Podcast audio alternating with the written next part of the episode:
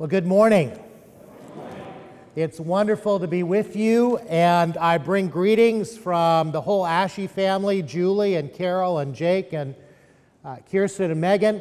Uh, this morning, Julie and Carol are with Megan, our youngest. She has become a student leader in the student ministries at Mountain Park Baptist Church and heading off to college on Thursday. So they're saying goodbye to all of their student leaders and uh, blessing them. So uh, that's where they are this morning.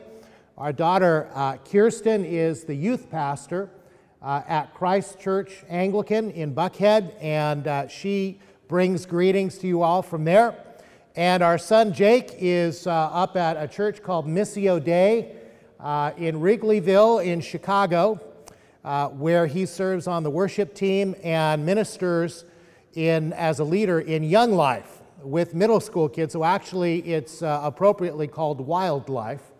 And uh, he is just loving it. So we're all in different parts of the same vineyard, but we bring you blessings and greetings, one and all. This morning, I want to talk about the passage we read in Hebrews. So if you'd like to follow along, you can open your Bibles to page 1007, which is the 11th chapter of Hebrews. And I'm going to kind of circle back to this one verse, verse 16, where it says, But as it is, they desired a better country.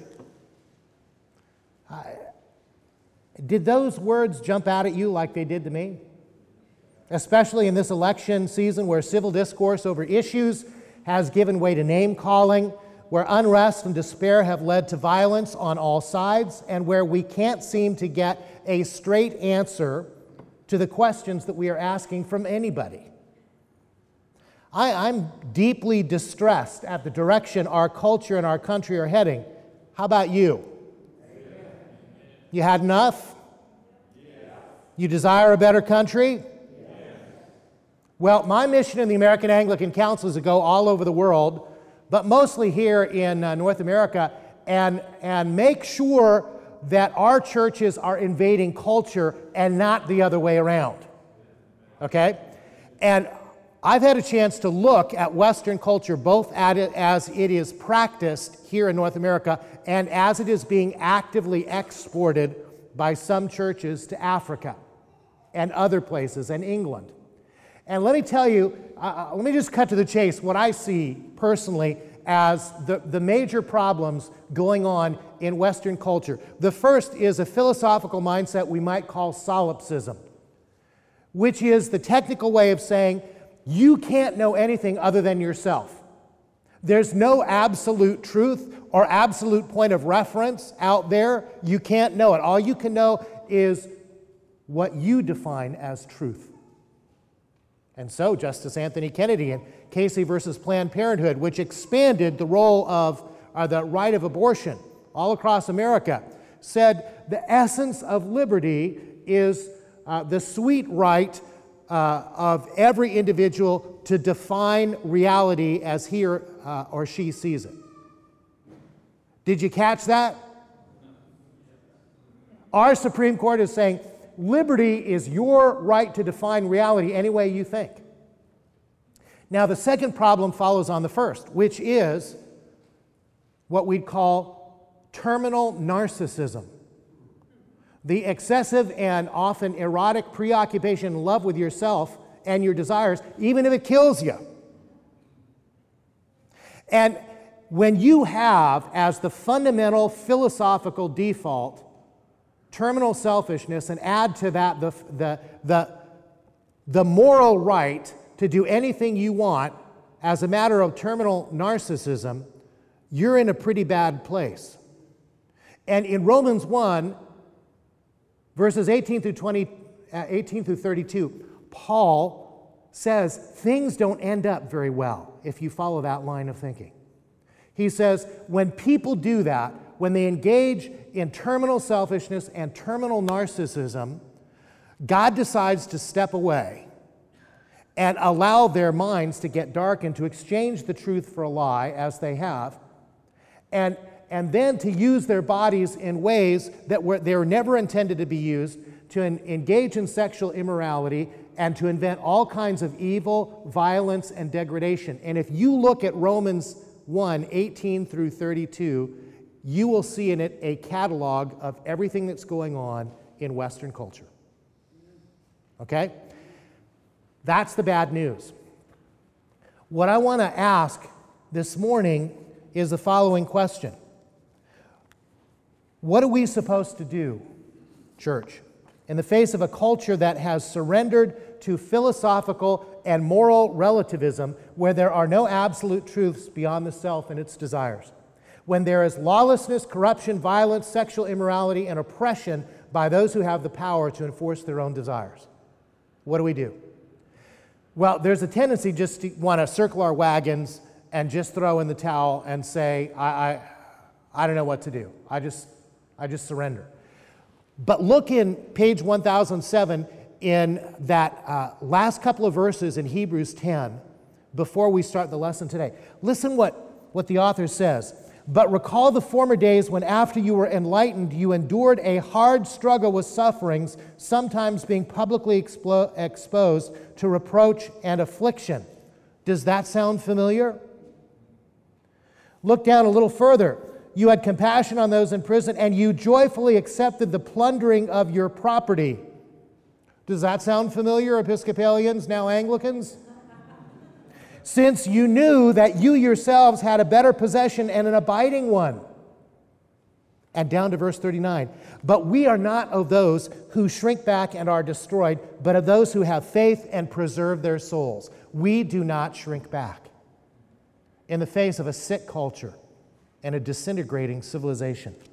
In chapter 11, we read this morning in, in Hebrews as a result of these heroes of the faith, three reasons I would suggest why we have confidence to do God's will under tremendous opposition and why we cannot and must not shrink back. Number one, we have confidence because we, by faith in Christ, already receive a better country.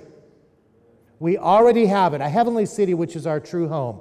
Number two, we have a confidence because God will allow that heavenly city from time to time to touch our secular cities and remind us of a life that is so much greater. And number three, until that heavenly city comes down for the final time, we have a faith that can and will impact the culture around us and lead others to Christ. So let me just unpack each one of those in turn. Number one, we have confidence because we've already received a better country, a heavenly city, which is our true home. Listen to what it says in Hebrews chapter 11, down at verses 9 through 10. By faith, Abraham went to live in the land of promise as in a foreign land, living in tents with Isaac and Jacob, heirs with him of the same promise. For he was looking forward to the city that has foundations, whose designer and builder is God. You see, when the Hebrew patriarchs, Abraham, Isaac, and Jacob, were in that real estate that God gave them, they didn't decide, okay, let's go ahead and start building some cities. Let's build some homes.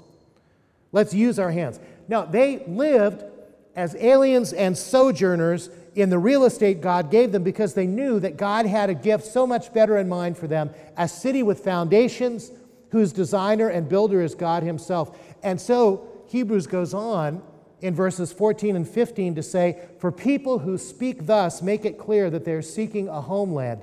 If they'd been thinking of that land from which they'd gone out, they would have had opportunity to return. But as it is, they desire a better country, a heavenly one. Abraham had a confidence that made him confess I really belong to another place. I'm an alien and a stranger here. God the Father has promised me a true home, a better country, a heavenly one. One day I will have it. Can we say amen to that? Amen. We're going to heaven. But until then, I will welcome it from afar. And that's the faith conviction that was passed on from patriarch to patriarch, from father to son. And see, here's the good news the good news isn't a land deal, it isn't a closing. It's a conviction that you and I belong to another place, a place Jesus himself calls my Father's house, a place that has many rooms. And like Abraham, our homeland is not here on this terra firma. Our citizenship is not in America. As followers of Jesus, our citizenship is where? It's in heaven. That's right. Our home is in heaven. We have a better country. It's called the kingdom of God, where what God wants done is done. And you can read about what that kingdom looks like at the very end of this wonderful book.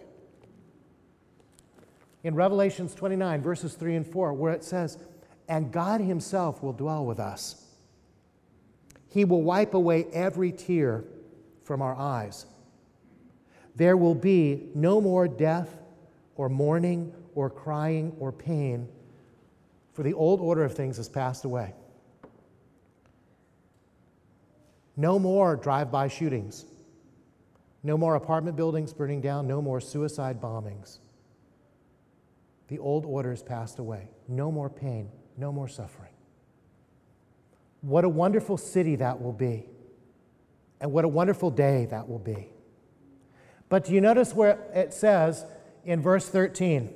It says, All of the Old Testament heroes in this hall of faith never received the promise that they were waiting for, that better country. When they died, they only saw that better country and they saluted it, literally, they hailed it from afar. Not so with you and me. If you keep your finger right there in Hebrews 11 and move over one chapter to Hebrews 12, verses 22 and 23, listen what it says. It says, You have come to Mount Zion and to the city of the living God, the heavenly Jerusalem, and to innumerable angels and festal gathering, and to the assembly of the firstborn who are enrolled in heaven, and to God, the judge of all, and to the spirits of the righteous made perfect, and to Jesus, the mediator of a new covenant, and to the sprinkled blood that speaks a better word than the blood of Abel. Do you notice the, the verb tense there? You have come to that heavenly home. You who are under the blood of Jesus Christ in that new covenant. And because of that perfect blood that was shed for us once and for all, we actually have access to that city, the city of God, that heavenly place, that heavenly country. And at the end of Hebrews 11, the author sums it up. He says God's perfect plan was to add those Old Testament church, those Old Testament saints, cause them to wait until the church should be born and add them to us so that they too could enter into that covenant. They saw it from afar. We have access to it now, right now. And yet, we know that the heavenly Jerusalem has not yet fully arrived. We live in desperate times, and sometimes the times get the better of us. And so I'm reminded of one of my favorite songs by Laura Story, who reminds us that when friends betray us, when darkness seems to win, we know that pain reminds this heart that this is not, this is not our home. And so in faith, we look at evil, suffering, violence, and degradation. We remember that this earth is not our home, but we don't stop there. We respond by looking back at God's promise of a better country, a heavenly city whose foundations God Himself has laid, and until the final fulfillment of His promise, we remember that there's a connection between that heavenly city, the city of God, and the city of man, the cities that we live in. And that brings up the second point, and that is we have confidence because God will allow His heavenly city to touch our earthly cities from time to time to give people a taste of heaven. And that happens when there's revival. It happens in the most hostile places when God's people are faithful. Think of Genesis 14, when uh, there was a terrible invasion from pagan armies, and there was Abraham in Canaan, and it was Abraham who, who God used to turn that invasion back and rescue his pagan neighbors. Think of Joseph in the second half of Genesis in pagan Egypt, whom God used his wisdom to store up grain in the middle of a famine racked Egypt. Think about when God's people do what it says in 2 Chronicles 7 when they humble themselves and pray and seek his face, God promises he'll heal our land.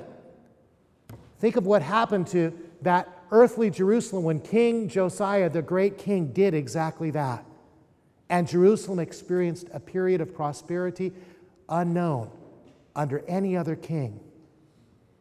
Think about that wonderful Pentecost day when the heavenly Jerusalem touched the, the earthly Jerusalem and people came together and they were filled with the Holy Spirit. And it says they gathered together and they did all the things we would expect people to do in church study the Bible, fellowship, pray, break bread. But it says more than that. It says that because they were given the Holy Spirit, they had apparently such sacrificial generosity that they shared their stuff so that no one had need. And they enjoyed the favor of all the people.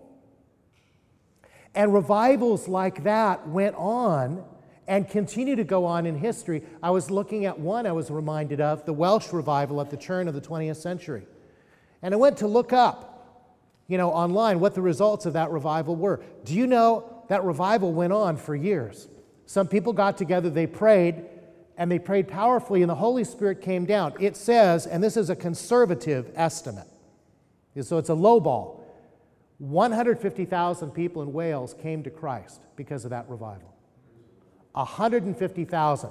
It says that the police, the only thing they ended up doing for most of their beat was escorting people, doing traffic control from church to home because crime dropped dramatically. Judges came into court and they didn't have anything to try, their dockets were empty. It says that workers produced better quality goods.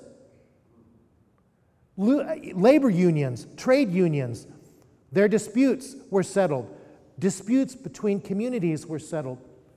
Fathers, it said, stopped spending and wasting the family's money at the pub, and as a result, they came home, and the quality of family life and family income rose. That's revival.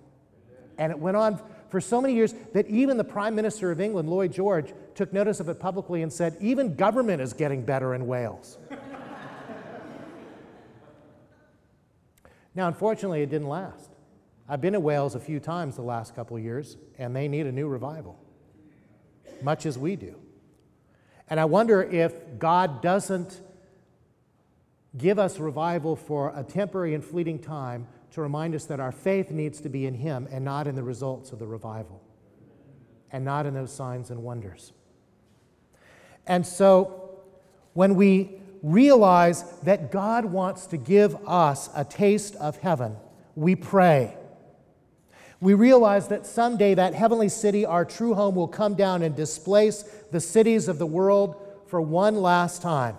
It will come from outside from heaven, like that small stone in Daniel chapter 2, that's not cut by human hands, but by God Himself.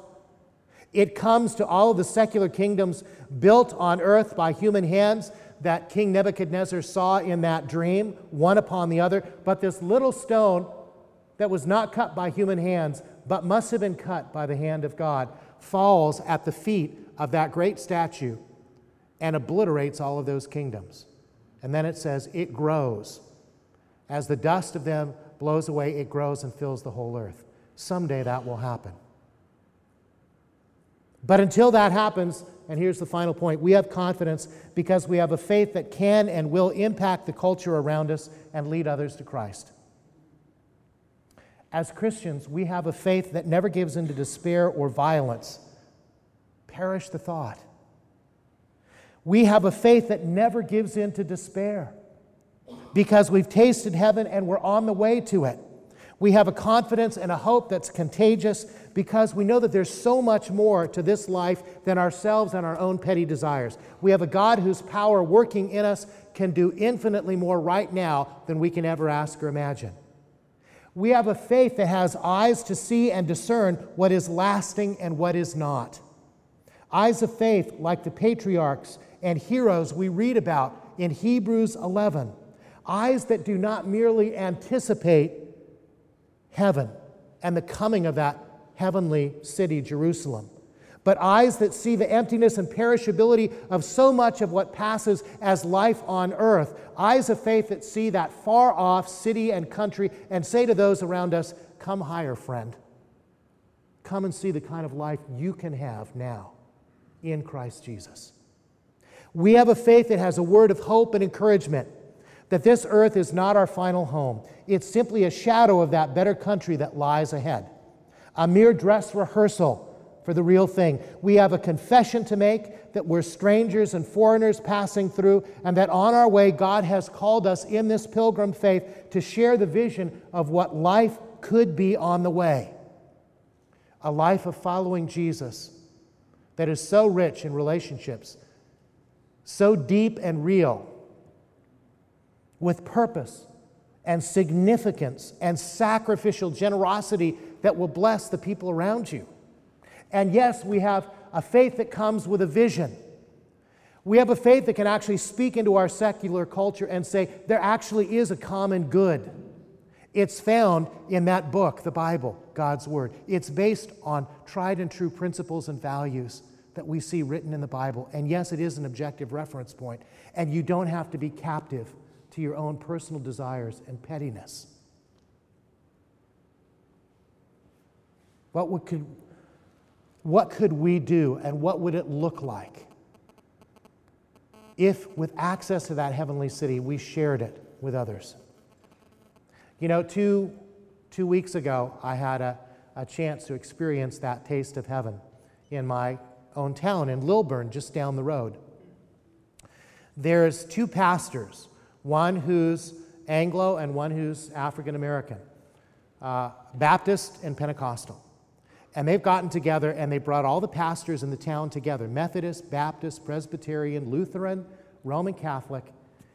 And they've been praying all around Lilburn and Stone Mountain for revival. And this particular one I was invited to, uh, they said, come to Lilburn City Park. And I thought, well, I, you know, is it going to be three hours of, of singing and worship? Or I, I don't know. So we went. And I walked in the park, and there were three police officers there who stayed for a while.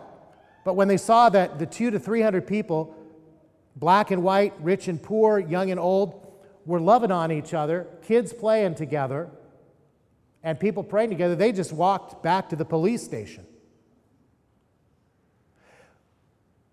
Pastor after pastor got up. Different backgrounds, denominations, races, some of them spoke in English, some of them spoke in French and Spanish. And, but you know what they did? They prayed for the city. They prayed for each other. They prayed for the churches. They prayed for the mayor. They prayed for city council. They prayed for the police chief and the police officers and the people who've been unjustly targeted. And then what was great is that young pastor got up and, and said, as the closing prayer, he said, You know, I've just been grieved by all of these police shootings and the racial divisions in our country and the violence. And uh, I went up to uh, another pastor in church who's African American. And I said, I'm just grieved by this. Do, do I need to start talking, you know, with African American people? And this African American pastor said, Yeah, why don't you start with me? And so they spent some time walking around and talking with each other. And he got up and said, You know, it's not just good enough for us to pray all these things. Pray for the violence to cease. Pray identificational repentance for the Native Americans who followed the Trail of Tears through Lilburn. It's not good enough just to pray. We need to talk with each other. We need to be the taste of heaven. And so I challenge each of you to talk with someone in a group that you don't know. And I got invited to the pastor's group, and I had a African American pastor on either side of me. And when we were done praying all these things, I turned in a place of conviction to, to the pastor next to me and said, You know, I'm really sorry for the way that young black men have been unjustly targeted and treated so many times. And he turned to me and said, You know what? I want to confess the anger of our people that has been turned against people who have no responsibility for the things in the past, and that we need to stop the violence too. And that was a taste of heaven, wasn't it? It was God's church being God's church and modeling for our society what we need to do. And so, as I think about this election, I have to say, I have the foggiest idea who's going to win. All I know is wh- whoever wins, they're going to inherit a mess. And what I want to say to the church this morning is the question is not, what are you going to do about it, Mr. President or whoever? The question is, church, what are we going to do about it? What are we going to do to open the doors of our communities and our cities for a taste of heaven? What are we going to do to open opportunities for people to receive Jesus? What are we going to do to open doors to allow God's kingdom to invade our neighborhoods, our workplaces, our friendships, our relationships, our cities? What are we going to do to invite the kingdom of God to change our land so that it becomes a place where what God wants done is done. Amen? Amen? Let's pray. Father, we ask you to make it so by the power of your Holy Spirit. We are desperate.